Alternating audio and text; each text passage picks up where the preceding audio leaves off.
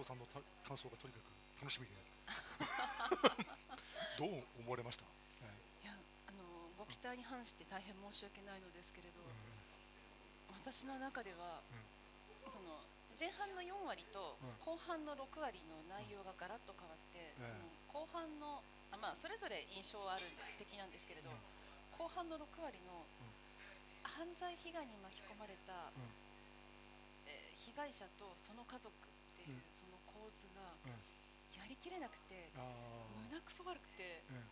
もう最後の最後までこの胸くそ悪いという気持ちがずっと続いてしまった。えー。ただその全般に関してはもう大絶賛。なんで大切なの大大あの全般のね、うん。このひたすらこう、もう、えエロいというか欲望にまみれた主人公のえこの感覚、うん。最高と思いながらえ。そのその前のマイケル・ケイがすごいジャーナリスティックで無に感想としていたんですよね、ええ。あの全体文章も。えそれに対して今度もうしなんて言うんだろう。ドロドロのエロまみれじゃないですか。もうこの世界観大好き。思って。でもどうする？デイビッドって魅力的に思えますか？あ1ミリもないです自分のええ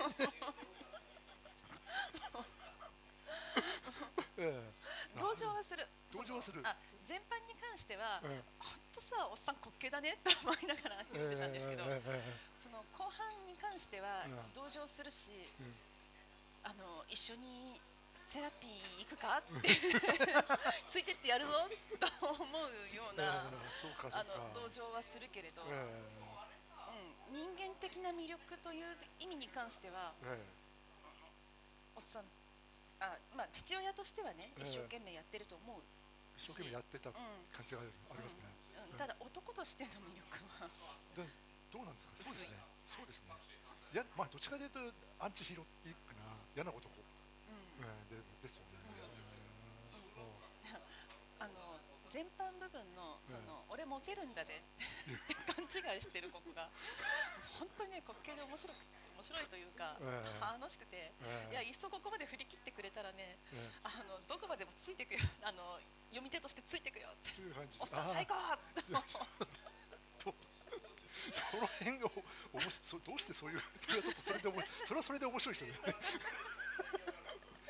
えもうよっぽどねマイケル・ケイで乾いてたんですよ。えあなるほどね。あ、まあ、確かにそうですね、まあ、でもちょっとあの人物的にはあのこう地獄っていうのは主人公は大学の先生なんですね。はい、であのイギリス文学のあの 19, 19世紀ロマン文学。あバイロンとかそのあたり。ワーズワースとか。はい。うん。その辺が先行なんですよね、ええ。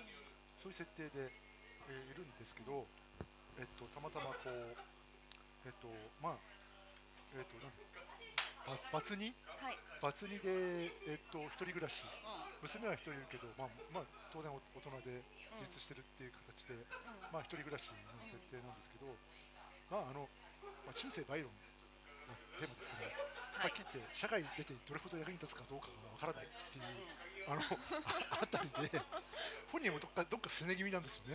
うん。ええ。でしかも自分があの、積極的に教えたい方の学問じゃなくて、ええ。文学者なのにコミュニケーション言語学みたいなのを、あまあやらされてるんですよね。そう。大学の都合でうん。そっちをやらされてて、でまああのまあはっきり言えば一応准教授とはいえ、いまいちそのパ自分的にはあの非常にえっと満足してない暮らし。ええだけどもまああのたまにこうエスコートクラブで女性と遊んで、えっといるっていう感じですよね。うんそういう設定ですよね。多分多分50代ぐらい。うん、52歳っていう設定でしたね。52歳ね。うんああああなんだあ私はああってため息ついてました。ため息ついてしまいましたけど、あれですか第二の中二病的なあれですかね。男の。まあでもそれなんだけど、まあ話のストーリーととしては、はい。ななんとこの人はですね、その女学生に手を出してしまう。そう。そう。でそそれがが痛快、そこが痛快だったんです。そうそうそしてそこで女性女学生にセクハラを訴えられて、うん。失脚。そう。もうそれも痛快ですかあの最初ねエスコートクラブの女性と、あイチャイチャいい感じだったのに、えあのその女性に興味を持ったことによって、ええ。逆に女性に嫌われてしまい。ああまあそういうところもありましたね、でその女性に会えなくなってしまったので、うん。えどどうにかなんないかなと思ってたまたま見かけた、うん。ちょっと派手めなはい。可愛い女子学生で、まあ、ちょっと聡明なね、ちょっと聡明で可愛らしい女子学生がいて、まあ、なんとなくアプローチしたら向こうもちょっと乗ってて、うん。まあ、あまあ、まあ、ついつい一線を越えてしまったと。でその時の口説き文句にシェイクスピアを使うというねあダッサいと思って。でその女子学生もポケーっとしちゃうんですよ。何言ってんのこのおっさん。って さすがにそれやばいって気がついたけどもう取り返しがつかなくてうん。最初それで「え帰ります」って言われちゃうんですよね。えこんな変な口説き方するの？って「うわやば帰る」ってちょっとキモみたいな感じでね。そうでもその後も彼女に執着をして。ええで彼女も流されちゃうんですよねそのままね、まあ、断りきれないと。うえーいう感じ。まあ、あの教養もあるし、まあ、悪い人じゃないのかなというふうに思ったりもする。ん。する一瞬もあったんだけど、まあなんかこの、えっと、デビットという主人公は、なんかちょっと勘違いしてるんですよね。なんかそこでこう昔の若い時の頃多分遊んでたと思うんですよ。そうそう。そう。モテたと思う。モテた。昔はモテた、モテたと思うんですよね。ええ。でモテて遊んでた時期もあったから、うん。ついそれと同じような態度を取ってしまって、うん。えっと彼女をこう怒らせてしまうわけですね。そう。なんかやっぱりねあの昔のものが通用すると思ってうん。で昔のあの手この手でやるけれど、うん。加齢臭が漂って きているのでそうでね、加齢臭、痛々し。い感じがあって、で結局、まああのまあ、彼女に訴えられて、えっと、セクハラを訴えられて、えーえーまあ、失脚すると、うん。えーでそこで大学職を辞めて行くんだけど、うん。まあ、そこであの娘を頼って、そこで生活しようとするんだけど、まあ、本人的にはなんかその、えっと、戯曲を書きたいんですよね、うん。オペラかなんかを作りたいって話を言って、戯曲を書こうとするんだけど、そこでまた大変なことが起きるわけですね。もうそこの大変なことが起きるその手前までの、うん。あの滑稽さだったり、うん。そのマイケル・ケイにはない色気だったりがすっごく面白くって、もう何度グッドボタンを押したことかっていうか勘違いおじさんと勘違いおじさんいいね。いいねと思いながら。勘違いおじさんとしてねなんかね一回いるんだけど、え本当に。そうあので彼が勘違いしているのに時代に追いついてないから、うん。ああのよくあるほら女性蔑視発言だったり、うん。あの今の何でしたっけ、えー、と香川照之、えうん。うん、みたいな時代とさ時代錯誤なことをしてうん。女性に訴えられて、えーで初めてあこれやっちゃいけないことだったんだって気がつくっていう。えもうこういうとこ最高だわと思いながらでうんずっとこれが続くと思ったんですよ。えところが突然あの文体まで変わってしまうほどうん。全くあの予期せぬ大事件が起きてしまう。と。そうですね。なんかその娘はあの一旦最初の奥さんのお嬢さんでだけどなんだっけちょっとそのその設定もちょっと面白いんですよね、うん。こうあのオランダに一回帰ってたけど結局南アフリカでまたうん。農園をやりたいと、うん。まあ、オーガニックな多分農園をやりたいっていう設定であの帰ってくるんだけど確かレズビアンという設定だったんですね。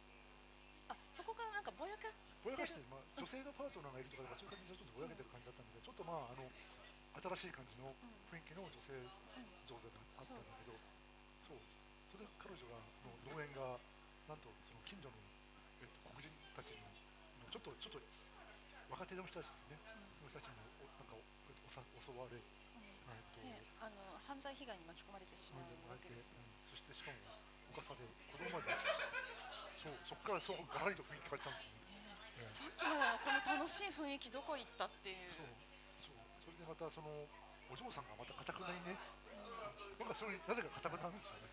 私はもうここで生きると決めたからっていう形でそういう運命を受け受け入れるところがすごかったなと思いました、うん、そのあたりどう思いました？あの、うん典型的な犯罪被害者の心理だと思ったんですよ。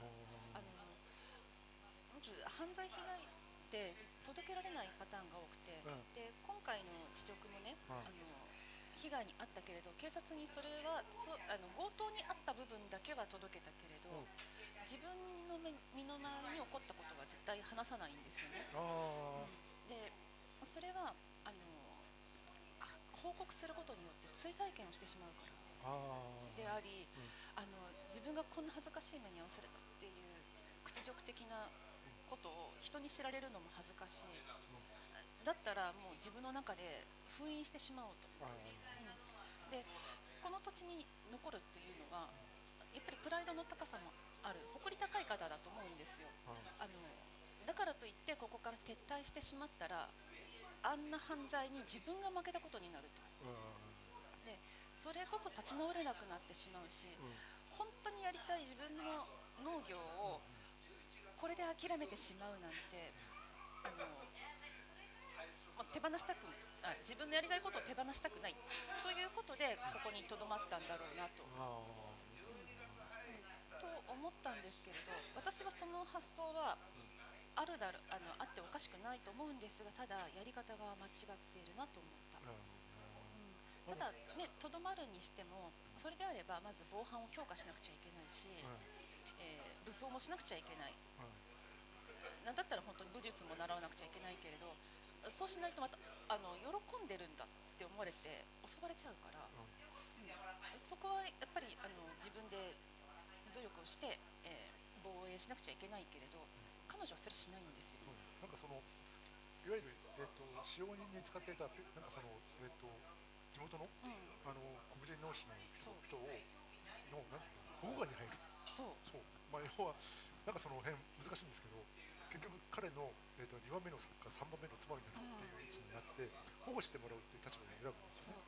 でもそう結局ねあの防衛何かを防衛策を取るのではなくてその防衛策が、えー男性の保護下に入って、えー男に守ってもらう。っていう設定なので、ただ守ってもらうにしても自分の土地を明け渡して彼のものにすることによって、ええそうそうそうそうそう家は自分のものだけど農園は渡すうんっていうなんかそういう条件でうん。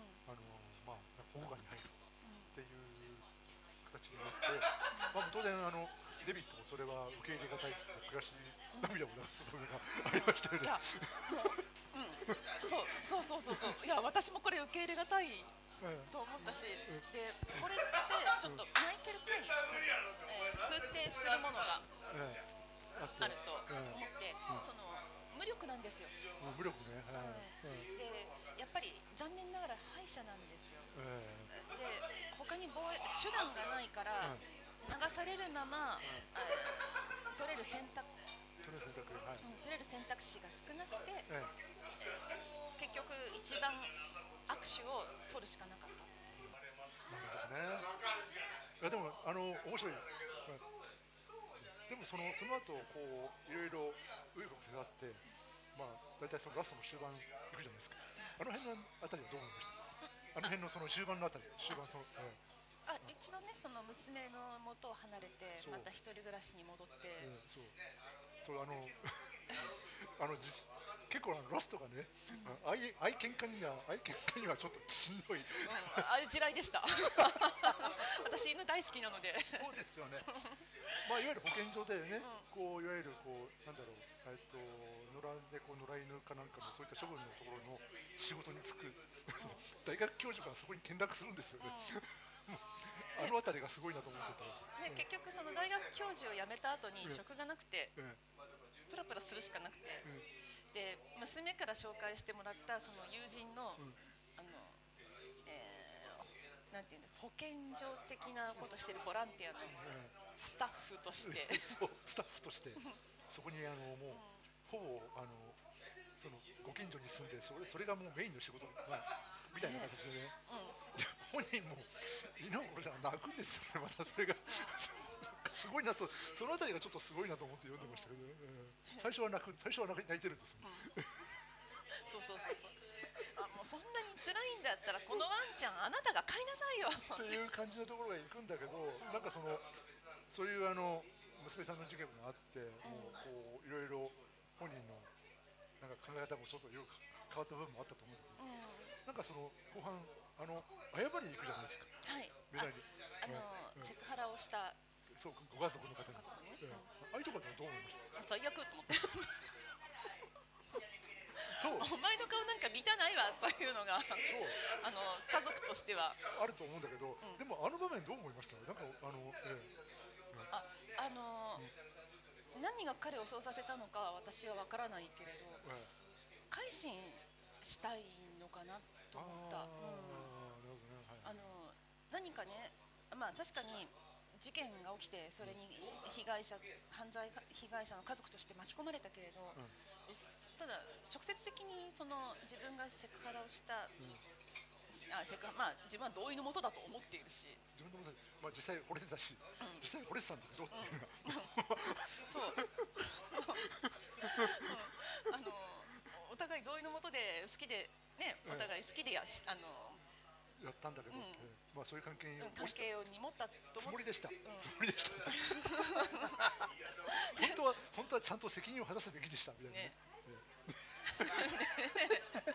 でそれに対してあの謝りに行くっていうのは、うん謝るっていうのは何なんだろうなとあ思って。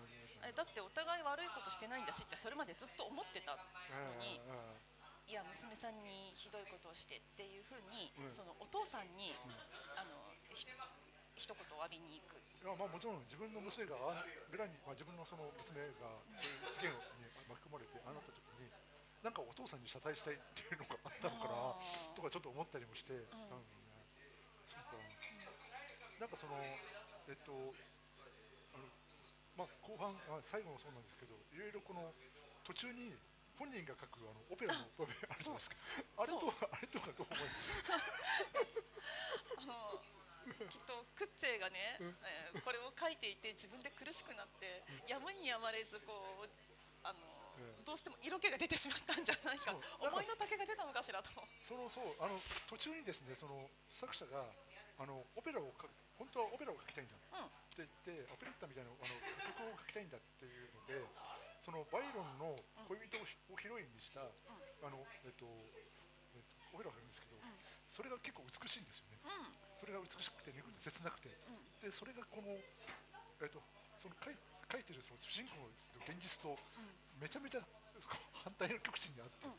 そう。そうそれがすごいなと思って読んでましたけど、ね。ね。いや作曲もできるんだと思って。そう作曲もできる、うん。作詞作自分で作詞作曲して、ええ。そのオペラを書くっていう。そうそういう設設定なのが、もうめちゃめちゃ交渉ですよね。なのに なのにねなのあになのにこう男がやめられず。そうししかもなんでここまで転落するっていうのがちょっとありましたけどね、うん。ちょっとそれなりに面白かったで。すね。多分娘がねあの被害に遭わなかったら、うん。とこの人い、うん、こういう素敵なオペラを書けなかったのかもしれない。まあちょっとあの心理が変わった部分はありましたよね。うん。なんかそういうあのこの実際にその娘がそういう被害になって、なんかしらこうあの自分の行いを恥じるような何かがあったっていう。でもなんかどっか突っ張ってるところもあるし、うん。ちょっとその辺が面白かったです。よ 後半に至ってもね、あのロザリンドって我々の前の奥さん。あはいはい。あの場面とかあの読んでてなんか俺ね、なんでこれこの人と別れちゃ別れちゃったんだろうっていい女ですよね。いい女だしよく分かってるしなんで別れちゃったのこの人っていう感じでちょっと思っちゃったりもしたんですよ女に振られたんじゃないいやあのロザリンドに振られちゃったんじゃないんですか？だからそれからしそこがそもそもの間違いなんですよね。もうロザリンドがもういやなんかこれよく見たらこの男大したことないわって。そそこだよな。それだよね。そこそこで話しちゃダメだったんだよっていうところがあったりあったりもしたんだけどちょっとでもちゃんとロザリンドちゃんと優しいし、あのおお腹空いたらうちこいで食べさせた、ううちにおいでって言ってくれるとこがいい。あ優しいなと思ったりもして、なんかそういったところも、ね、踏まえてね、えー面白かったですね。ロザリンドは再婚してるんでしたっけ？あそこら辺ちょっと分かんなかったですね、うん。あもう一回読んで、うんねあのこんないい女だったらもうこんな男放っておいて、ね、もっと素敵な男性と結婚してるんじゃなかろうかと。いやでも多分ねあのデビットとできた時点で十十何年間結婚できた時点でかなりこのこの人も面倒くさい女性だった なるほど。まあ別にダメンジじゃないけれど、そうちょっと面倒くちょっとじゃないちょっとねあの面倒くさい人だと思う、うん。面倒くさい男が好きっていう面で面倒くさいから2番目の奥さんのことに関してはね何も触れてないんだけど、うん。やっぱりあの、うん、子供の母親っていうのあるんですかね。なんかねいやロザリンドはあれ2番目の奥さんでしょ？あロザリンドが2番目なんですね。多分そうですよね。なんかそそういうあそっか。感じ。でオランダにいるのが娘のお母さん、おお母さんですね、あ面白いな。あいやでもだからあのそういう講座がちょっとちょこちょこ入っててあの、うん。そう。ああの自分のがもちろんこれ好きで読んでるんですけど、あの自分が好きな理由は、うんデビットっていうこのいけすかない中年男の気持ちがですね あのこう男の中のなまあそう自分はまあそう男ですし、まあまあ、まあいい年ですけど分かるんですよお。このこの腐った感覚が。あの全般部分前半部分のこのちょっとおあのこう思い上がってああこれはちょっと身に覚えありだなっていうのは。あってね、まあ、そのそれを50代でやってしまうっていうところに確かに問題あると思うんですけど、まあ、実際あの孤独な寂しい中年男性だと思うんですよ。あのだけどもちょっと俺がいた瞬間につい生きが生きがって強気に出てしまうっていうでそれが恨みに出るっていうのはああこれはちょっとえー既視感あるなっていうのがすごくありましたね。どうなんだろうな。男性誰しもあるのかな男性あいやうん。モテ面には、うん、あと特にモテ面はあると思いますよ。モテ面、モテ面っていうかあのあのいくつになっても一人の男性はだ大体そういう要素ありますよ。これを読んだ時に、えあのうん。一応設定ではね枯れてるお年頃、まあ、50いくつなんて今全然枯れてる年だとは思わないけれど、えはい。設定的には枯れてるお年頃ってことになってて、えでも男がやめられない、えっていう。はいはいはいはいまあ、そこはねキャラクターとしてあでもあの最高え最高。でも大概の男はやめられないと思うんですよ。いやもう男性の性もうをなめちゃあかんですなこれはわかるなーってなってて、すごくあままずそれがまず一つがあって、はいわかるっていうのがあってて、あとやっぱりそのもう一つはやっぱりその落ち方ですよね。うんやっぱりそのなんだろう多分あの主人公のデビットは、うんその女子学生に対して半分っていうのをかなりの度合いでうん。あのガチだったと思うんですよ。あガチに惚れてしまったっていう、であやめられない。つい一線を越えてしまったっていう世界だと思うんですよ。あうん。だけどもそのだけどもそれがあのまあなんだろう。えっとある意味やってしまったわけじゃないですか。うん。ついこう昔の思い出して。いやーこれぐらい程度はあの、えっとよくするしたもんだよ。うふふみたいな形で、うんうんうんうんあのじゃああ私のことはその程度に見てるの？みたいな感じの部分で軽く見舞われて、あ怒らしちゃったわけじゃないですか、だからそれであのえっとあの世界で訴えられるうん。でもその瞬間こう彼って弁護してないじゃないですか。自己弁護してないじゃないですか、あそうそう。そう。あのそれがすごいなと思ったうん。だってでもやっぱりなんかこうそのそのなんだ助けてあげますよ、み我々みんな新たな味方ですよって教授たちが言うじゃないですか。そうそうそうそう。うん。それに対してもこう拒否反応するじゃないですか。うんでもなんかその辺のあの潔さっていうのがなんかすげえなと思って読んでっちゃったんですよねもう私の立場というからしたら、うん。いやバカだなと思っちゃって。えだって彼女のことが好きで、うん将来は結婚するつもりなんですぐらいの嘘ついたっていいのに、あでもね多分ねある面ね半分覚悟してたと思うんだよ。ねあそれがあもしかしたらそれ彼女がそういうふうに言ったんだったらもう仕方ないなっていうふうにもうそういうふうなところまで行っちゃったと思うんですよ、うん。うん。もうあもう俺はおしまいだ。っていうふうに思ったとなんだ思ったと思うんですよね。どうせつもうこういうふうになるんだったら、もう教あそれこそ教授辞めて山に行こうぐらいの。マイケル系のようにね。そうマイケル・ケイのようにぐらいの意気込みだったんだかもしれないな、まあ、その時瞬間的にね、うん。そういうふうに思ったんじゃないかなと思ったんうんですね。で、まあ、その辺のロマンっていうのはなぜかって言ったらやっぱりなんかこうこの、えっと、本人が先行してるうん。好きな文学っていうのがあの19世紀とか18世紀末のロマンうんなんですかもうそれがす彼にとっての全てだったっていうような部分が逆にあっててその瞬間彼が文学者として純化するっていうような部分がすごくちょっと面白かったんですよ。あこの瞬間あ俺はもうこうなったら文学でやるっていうロマンロマンでいくっていうところがすごくちょっと面白かったなと思ってちょっとそのその潔さ潔さにちょっとあのちょっと驚いたと驚いたというかすごいなと思った、もちろんあのあの女男としては最低女から見れば男としては最低かもしれないけどあそういうふうに割り切りしちゃうのねっていうところがちょっとちょっと面白かったですね。ね、あの受け入れてくれる娘もいたわけだしこれさらにね孤独だったらあのもっと歪んだバイロンのノベラを書いていたりとか、うん、あのすごい自分勝手な解釈で、えそうだからなんかそう、あある意味その昔的なハードボイルド小説的なヒロイックな、ちょっとハードボイルド的なヒロイックなもう嫌われたんだったら俺はもういいっていう感じのあのもうこうなったら俺はもうあの一人で屈辱にまみれて生き生きるしかないっていう そこですか？あのさっきおっしゃってたマイケル・ケイの主人公と通底するところが。そういう感じのところありましたね。なんかねそういうあの、まあ、なんかなんかそういうあのクチェさんってそういうスタイル好きなのかな？ちょっと思ってたんですよね、これ最初読んだ時ですね、ええ。あとそれからねなんかそのやっぱりあの疑問なのはその娘さんのメラニーっていうキャラクターがなぜそういうふうな形で登場するのかっていうのがちょっとあったんですけどなんかその、えっとまあ、当然あのえっと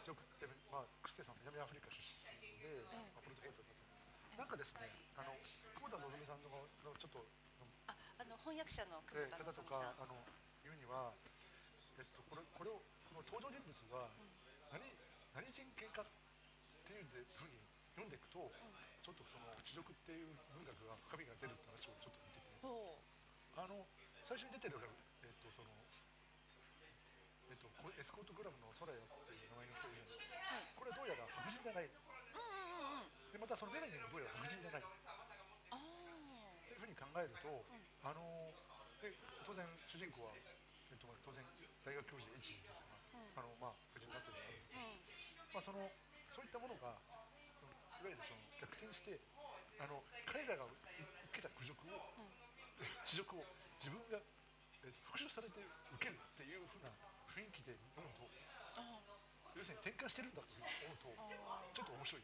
かなと思ってて。そうかあのこの「地獄」というタイトルにうん。幾重にもねうん。あの絡まったそうそう何か、ね遠さがあると。そうだから男性的な欲望と、そういったものどうししょうもない欲望と、あとそういったその19世紀ロマンのあの文学の美しさといろんなものが絡みながら、はい。こう南アフリカのこの、ゆる支配支配非支配構造の逆転がここであって、この威張ってた白人が、逆に地獄を受けるっていう。そううん力によって地獄を受ける。っていうところがあってでその象徴としてそのメラニーという女性も、あの作者の分身として登場したんじゃないのかなと。作者の分メラニーが作者の分身？として登場したんじゃないかなとちょっと思ってて。はあ。あセクハラで訴えるっていう側だから。ああだからそういうあのなんだろうセクハラを受けてしまうっていうのは要するにあのなんだろう。あの白人女性で、いわゆるほんわかしたこうあのオーガニックな農園に憧れてっていうところがあルーシーですね。あルーシーですね。ルあーシー。娘のことですよね。えメラニーじゃなくて。そうそうルーシーですね、はい。ルーシーがうん。こう応援歌がまあ応援歌文化でうん。いかにも西欧文化を背負ってる感じじゃないですか。そうですね。でそれがこう南アフリカの方に農園をやって、そういう屈辱を受け、そこでなんかこう、えっと、黒人の、まあ、そこの現地人の保護下に入るっていうのが、そう。それがそれが一つのその主人公を受ける、うん。もう一つの地獄なわけですよ。うん。あ私はそれもうんそれも思った。あのはいまあえー物理的な屈辱を受け、でさらにあの次は、ね黒人えー望まない形で結婚をして、でなおかつその保護下に入って、まあ、隷属しなくちゃいけないっていうそうそうそれしかね法手段がないというのも。そうそこで生きるにはそこで安全に生きるにはそれしかないっていうところがあって、まあ、結局そのなんて言うんだろうえっと本当恥ずかしめですよ。ね、だから国とかそういったあの政府の保障とかそういったあの民主主義とかそういうんじゃなくて、いわゆるあのいわゆる基本的な脈々とそのアフリカに続いている、あのえっとうんパターナリズムというか、そういったあの、えっと、封建社会に、の中に組み込まれて自分は生きるんだっていうふうな、あの覚悟を示すっていうところがなんかちょっとそういったふうに捉えると、またちょっとあの違った雰囲気になるかなと思って。そうですね。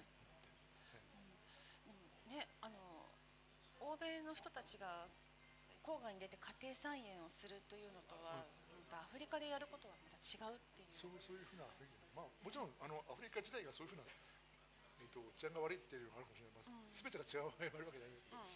まあ彼としてそういったあの存在をあのえっと女性の立ちいわゆる作者の分身としてうん。女性像そういう女性像を作ってうん。あのそこであの作者と同じようにうん。あのこのヒロインのデビットと同じようにはい。あの別な形で地獄を受けて、えー暮らしていくっていう設定があったと。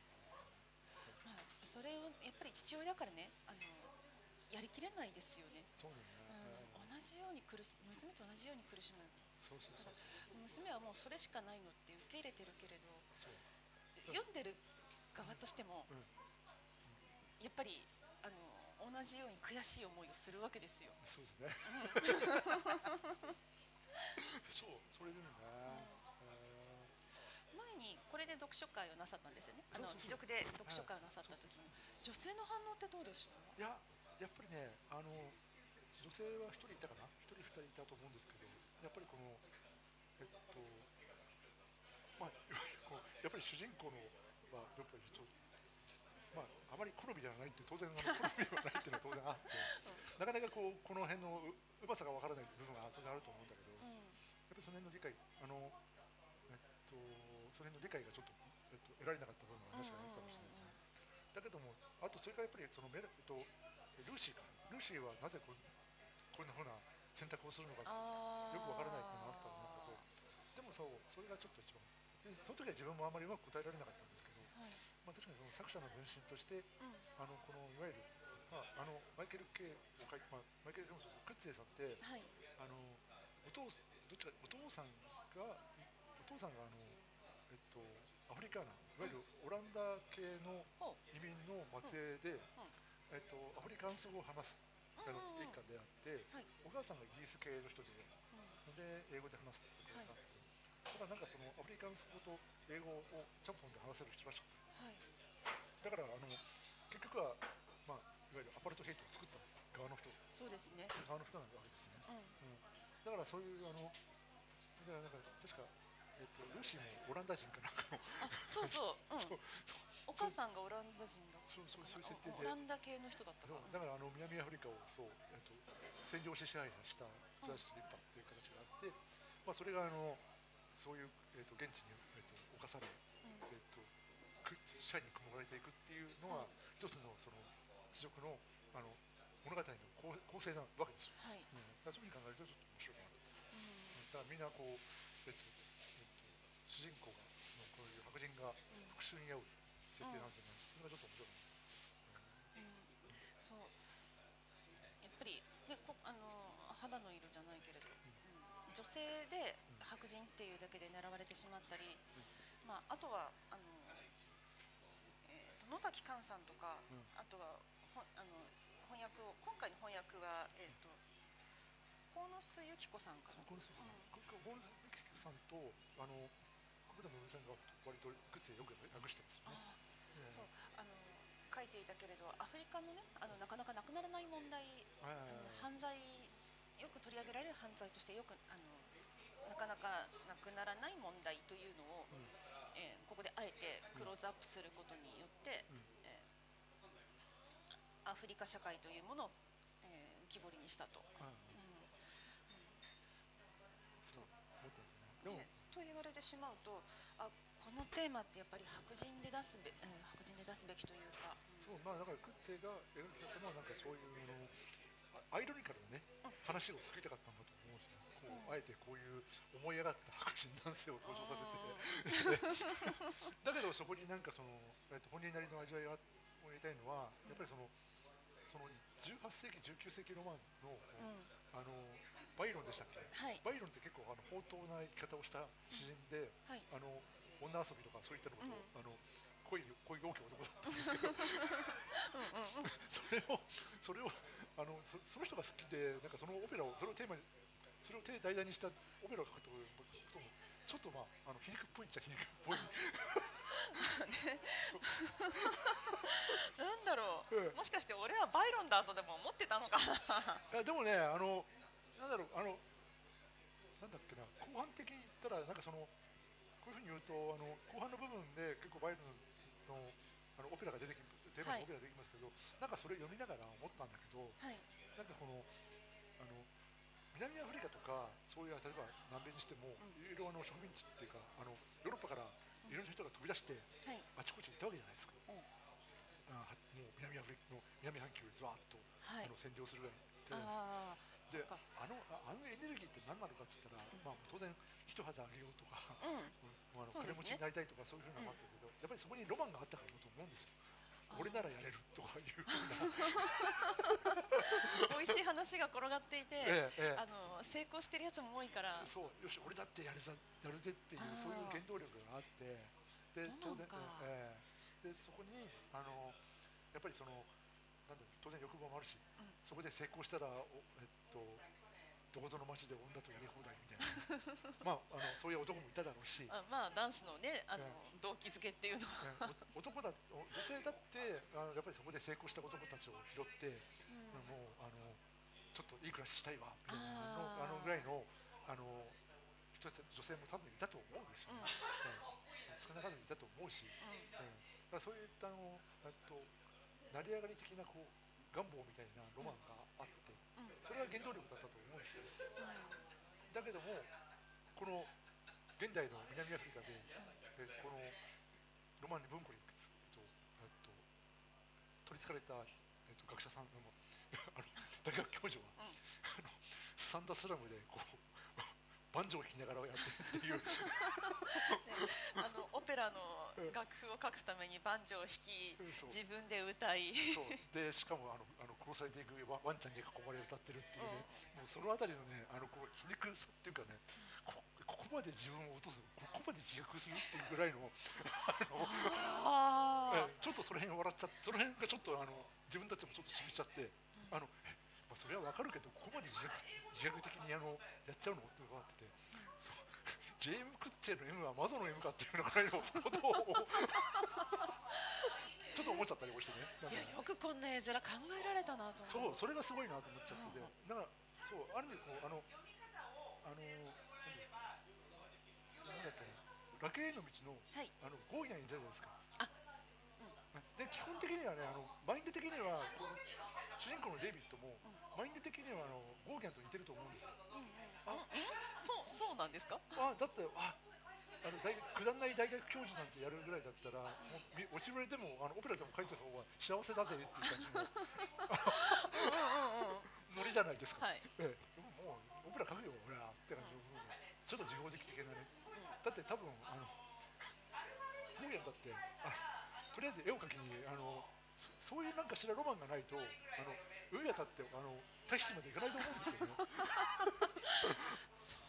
そうですよ、うん、そこまであの追い詰められないと、もしもうそこで死んでもいいぐらいの勢いでいかないと多分やっぱり思うんですけど。だからなんかその辺のあのげまあまああのゴーギャンはまあ大使が立ってまあ好き勝手やってまあ絵は売れたけど。はい。え。現代のそのバイロンの詩人はまあここであの保健所のワンちゃんに囲まれて そうなんか途中でどうせ誰にも聞かれないオペラだははははみたいなくだりがちょっとあって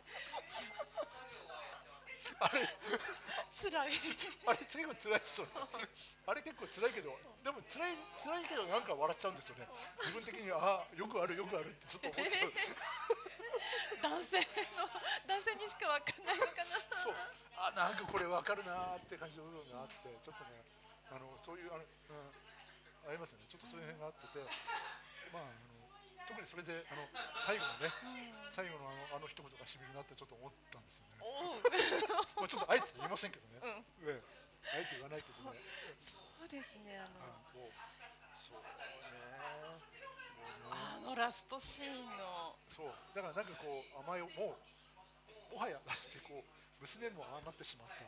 もう俺に残されたのはバンジョーとこの頭の中にあるオペラだけっうんてまで来たらもはやもうあもうあもうこのまま俺は落ちていくだけだなって思ったらもうあああいうああいう一言しかないでしょうみたいな、うんもうこっからだだからあのレニーさんが言ってたやつがもう絶望からあの再スタートするにはちょうどいいわっていうあ必要あるじゃないですか。はいなんかそんな感じだと思うんですよね。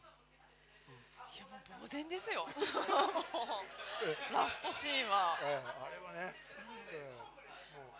だから再スタート再スタートできるのかどうかそれ怪しいですねまあね。なんかもう自暴自反自暴自棄にえこれ再スタートするための、うん、セリフではあっても、うん。うんうんなんか自暴自棄感も強いしこれはまあみんな読んででわかるから。何何がここで言いたいかわかるから。まあでもあえて言わないけど。そうねだからちょっと深い作家さんだなと思って、えー実は結構実はこの作家さん結構気に入ってて、あのできるだけ翻訳本は読もうと思って頑張ってはいるんですけどそうなんですね。えーあのあの絶版になった本も含めてね読もうと思って頑張ってはいるんですけど、えーあの非常にあのかなり屈折した小説じゃないですか。屈折してますね。ええええ。だからなんかこのねへそ曲がり感が最高ですよね、うん。う ん本当。いやほ本当にまっすぐなところないですもんだからなんだろうこのこの変化球だらけっていうか全球変化球だらけっていうところがちょっと面白くて、えよくね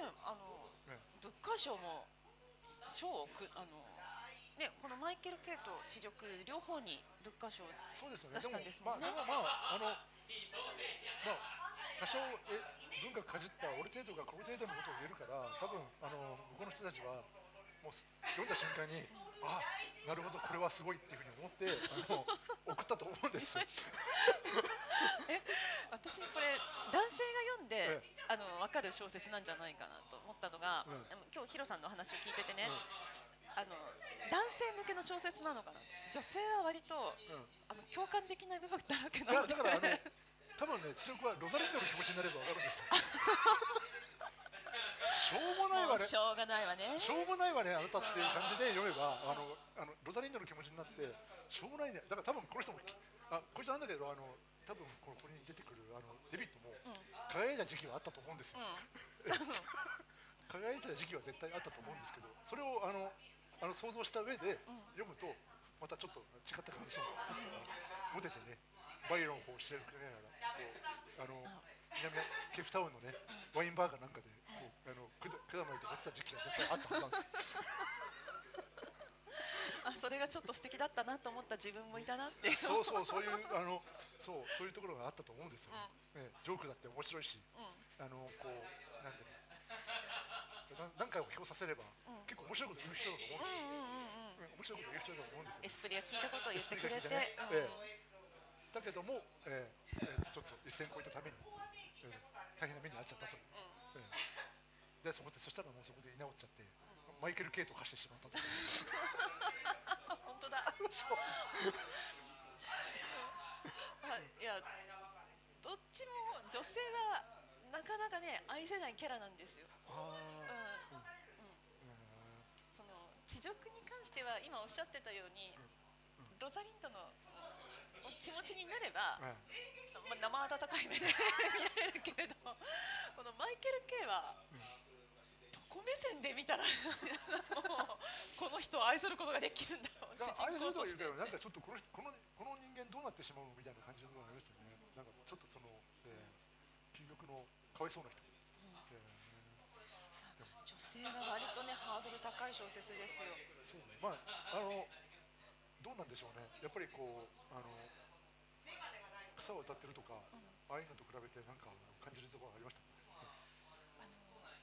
マイケル・ケイは非常にジャーナリスティックで,、うん。でもう淡々と本当にある辛い現実以上のものがないろあのないし、で地辱は本当にあの屈辱的で、そういう屈辱的な現実が目の前にあって、それも超えられない。でえー反面その草は歌っている、うん。うん。あれはドラマチックあーまあなんそうですね。まあ、ドラマとしてね、えーちょっとこれはまあある意味こうなんだろうエスプリが効きすぎてて、ちょっと辛いという感じが。すごいこの人インテリなんだろうな、あクッチェはねインテリなんだろちょっとうな辛いかなって感じがしますよね。うん、かね。え男性はあ男性が共感できるのかと今日改めてーああの感じました特にあの前半部分はあこれはやばいこいつはやこいつはあのやってしまう男だなっていう感じ。いや本当ねでも前半大好きなんですよ。本当に。前半やってしまう男だなあとそれからあのでもあのこうああのバンジョーを聴きながらこうオペラ考えてるところとかの、そのオペラの場面とかはい。あのオペラの部分とか結構好きですよああれ癒されますねその、うん起こった事件がひどすぎて陰惨すぎて。そうそうそう、だからまあそこでねこんなこと考えてる場合かって突っ込んでしまうなんか自分自分もいるはいるんですけど。あそうあもうもうちょっと娘のために何かしてやんなさいよ。とかさそういうのを感じたりとかするんだけどなんかなって。なまあその辺も含めてね、あのねアイロニカルね。そうそうあのそうやってちょっとカンフル剤的に入ることによって、うん。うん。うん。そう。その対比がすごいなって思ってね、うんすごい本ですよねそう、はいまあでもあのブッカー賞、まあ、両方とも取ってるし、うん。あとノーベル賞も取ってるし、ねえ。ええ。でもまあある意味そしなんていうのあのエッセンス的にちゃんとした社会批判も入ってるし。うん。あ特にこのえなんていうの英米ロマン文化を こうなんだろうはなんて言って何ふうに言えばいいんですかね、こうアンチ的にねうん。そうそのその置き方がね、うん。こうなんていうかこのすごいなと思ったんですよね。こうあめでてめでて汚してるって感じが。感じたそう言そういうところがあってちょっとすあめでてめでて最後に汚すっていう感じがすごくあのいいなと思ってて。いやこれもやっぱりねクッツェのエスプリなんでしょうね。ね。多分ねその辺があのあの多分その辺があの現代の英米文学者にあの褒められたと思うんですよ。うんうん。ええあのやっぱりそういったところがね俺たち実際聞いてるし実際その通りだし、う。ん。うん。この、うん、と男のこういうヘボなよロマン主義っていうか 欲望がね、いやノーベル生だけでいいと思うんですよ。え物価賞まで与えたってことはこれイギリス人好きなの？と思っちゃっえいやイギリス人割とシニカル。まあハエの王が好きな国ですからた そうですね。ハエの王がお好きなお国からですからね、ええもうもう腐ったやつが大好きですよ、どうしようイギリス人と仲良くできるかな。心配になってきました。いやでも、まあ、俺も俺も知り合いに何人かイギリス人いるんだけどこれ聞いたらなんて思うかもしれないまあ現代のイギリスと昔のイギリス、まあ、あのイギリスはちょっと違いますからね当然ね、ええ。まあ、当然ねいい人もいますから、そうなんそうですけど、ね、大丈夫。あのハリー・ポッターを生んだ国だからきっといい人もいるさって。いやいい人もいるさじゃなくて。でもハリー・ポッターの作家の人も結構変わった人なんですよ、ね。変わった、人ですね。まああれまあ、だからそれも含めてイギリスなんかもしれないですね、ええ。まあ、私も007大好きですからね。あ私もです。いやでもなんかねあのこれ結構さ最後のバイロンの場面で地獄のね、えっとなんかし極めて陰陰惨だなこれ陰惨だなこれとかちょっと思った場面があったんですよね、オペラの場面で。まあまあ、でもこの辺はちょっとあまり細かく言ってもなんだからな。あのバイロンのオペラを書くにあたって編接していくのが面白いですよね。うん。最初はこのテーマで書こうかなと思ったのに。ねいやあのもうちょっと視点を変えて、うん。あのそう。バイロンの愛人メインで愛人メインで愛人が待ってる、そう。うん私は愛バイロンに愛されたいっていうふうに待ってるって設定で、あの書いてくるんですよ、私は愛されたいっていうことが。そう。そうそう。あの最初はねもうちょっとあの色っぽい話だったのに、うん。だんだんこう、うん。だんだんこう悲しい話になって。うん。そうそう。そう。ある意味本音を出してるんですよね、うん。その部分でねそのあたりがね、もうそうね泣き笑い私的には泣き笑いです。そう笑いながらこう笑いながら泣いてる感じですよ、ね、ここれ。に悲しいんだか面白いんだか。よくあ俺の独なんか悲惨な独身時代を思い出すみたいなんでそういうところがありましたね。まああのあのこうあのそう恋を求めてあの右往左往してた時の独身時代にを思い出ししてしまう作品でもありますね。深いですねバイロンのオペラもね。私は愛されたい。ああって感じねやばいですよこれ言ったらね。でもなんかこうでもあなんかそのセリフ的にもなんかいろいろ切れてるところもあって、ん。なんかそのルーシーがもう犬のようにとかなんかそういうふうなああの私はもうこれから犬のように這いつくばっているみたいな、うん。象徴的な形で、ね、言うセリフとか、まあ、最後の一言も含めてなんかエッジが効いてて、えそうですね、えあのまあ、面白かったなとうんうんあのまあ地獄とマイケル・ケイが面白かったんですけど、意外と他の作品もあのこの人結構面白いので、そうなんですね。ええ。あのまあこれしか知らないので、あのなんだっけな、この人自伝自伝的小説を書いてるんですけど、うん、はい。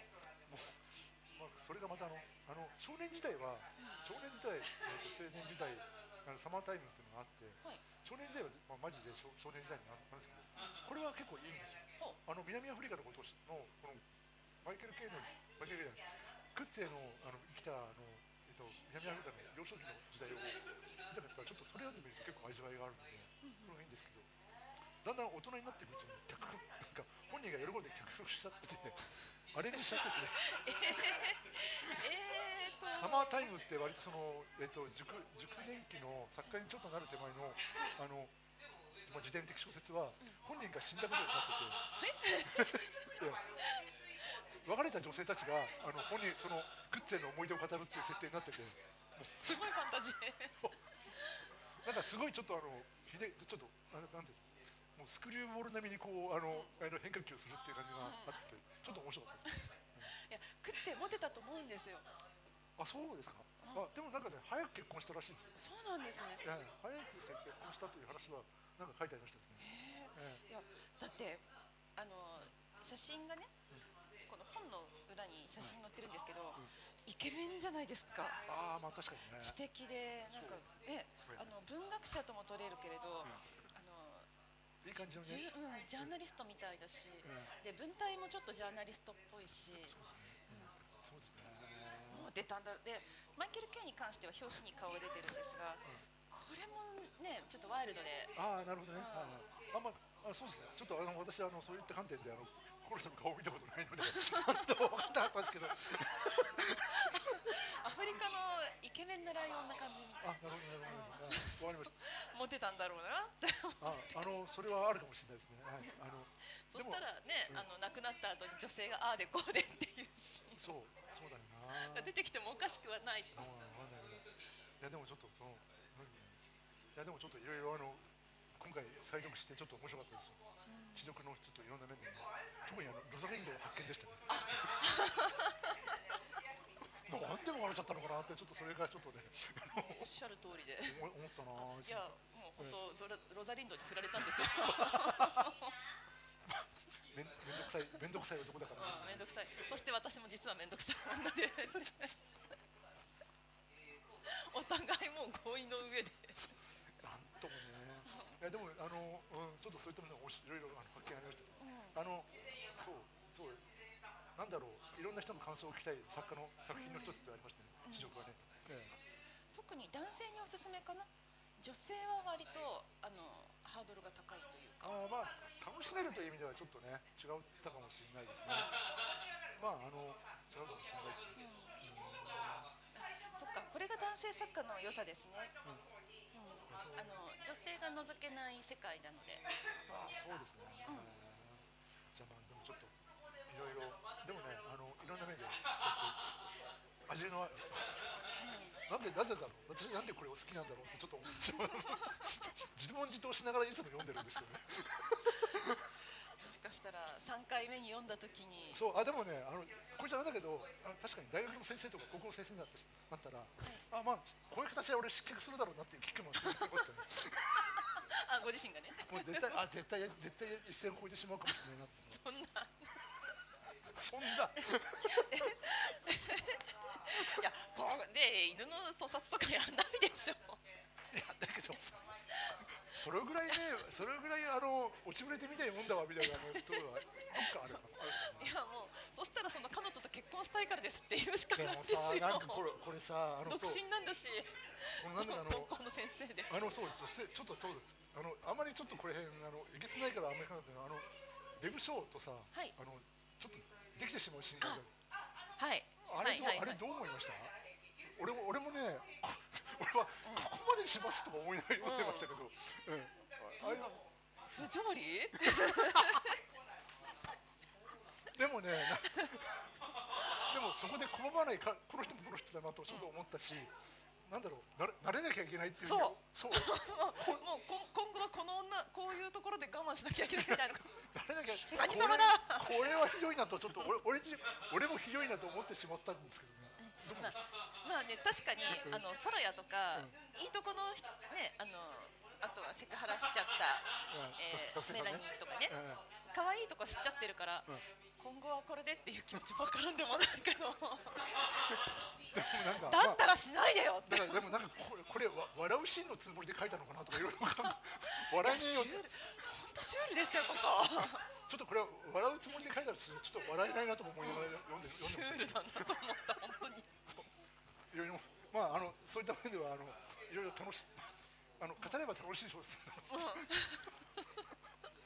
ああのちょっとまだ読んで悶々と読んでちょっと悶々としてる方はあのぜひ連絡をしてくださいって感じ。ね。って感じですね。あなたの感想も聞きたいですって。そうやばいな。あ。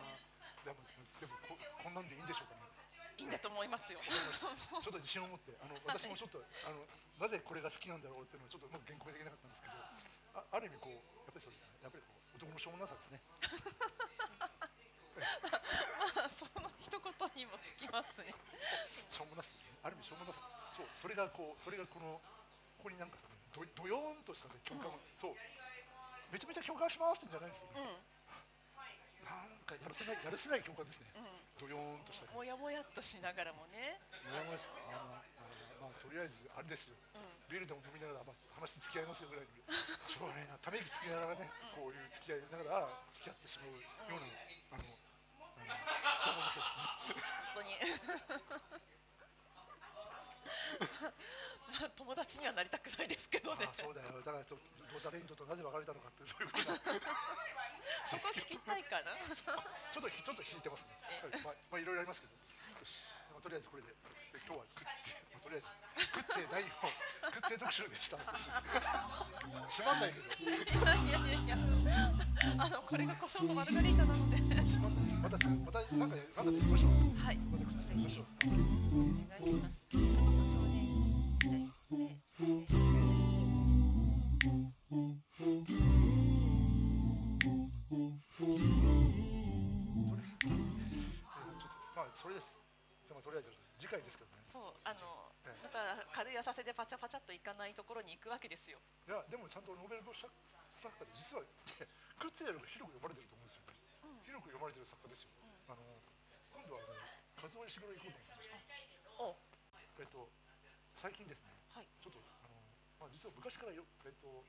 昔からあの和夫石は読んでるんですけどはい。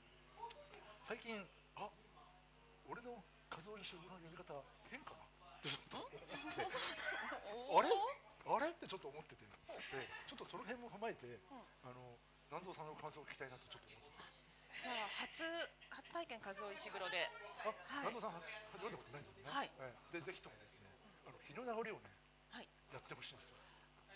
英国羊のそう英国史実の、ねええはいちょっとなんていうか実ない物語ということで、うんあの非常に大人気なんですけど、あそうなんですね。映画にもなったんですもんね。映画にもなったんですけど大人気なんだけど、あの、はい。とりあえずね映画は無視でいいと思ってるんですよ。はい。えとにかく小説の世界があのどう捉え南蔵さんがどう捉えるか。私的には非常に興味がある。映画も見たことないので、うんもう完全に和夫石黒初体験です。あ本当に？はい。あのあ私の話されても読んだことないですないですあそれもぜひそれもあのおすすめです。よあのドラマにもなって綾瀬はるか出たらしいんですけど。ああの映画アメリカで映画されて日本でもドラマになって、ん。そう私あんまりテレビ見ないもんだから、ある日突然あのか私の話されてる映画本屋さんが山積みされてて、お何があったんだってことちょっと ドラマ化されていたとい うあそうね。だからまあそういった面では非常にあの面白いんで、あのあのぜひおすすめです。よ、ね、あのじゃあ次回は実はあの、えーあの和夫石黒そうできればですね大大ネタバレ大会をしたいです。はい、あだからねあの、全部通した人も読ん楽しめて読めるし、えネタバレ OK な人でも楽しめる。楽しめるし、そうそういう話にしたいですね、うん。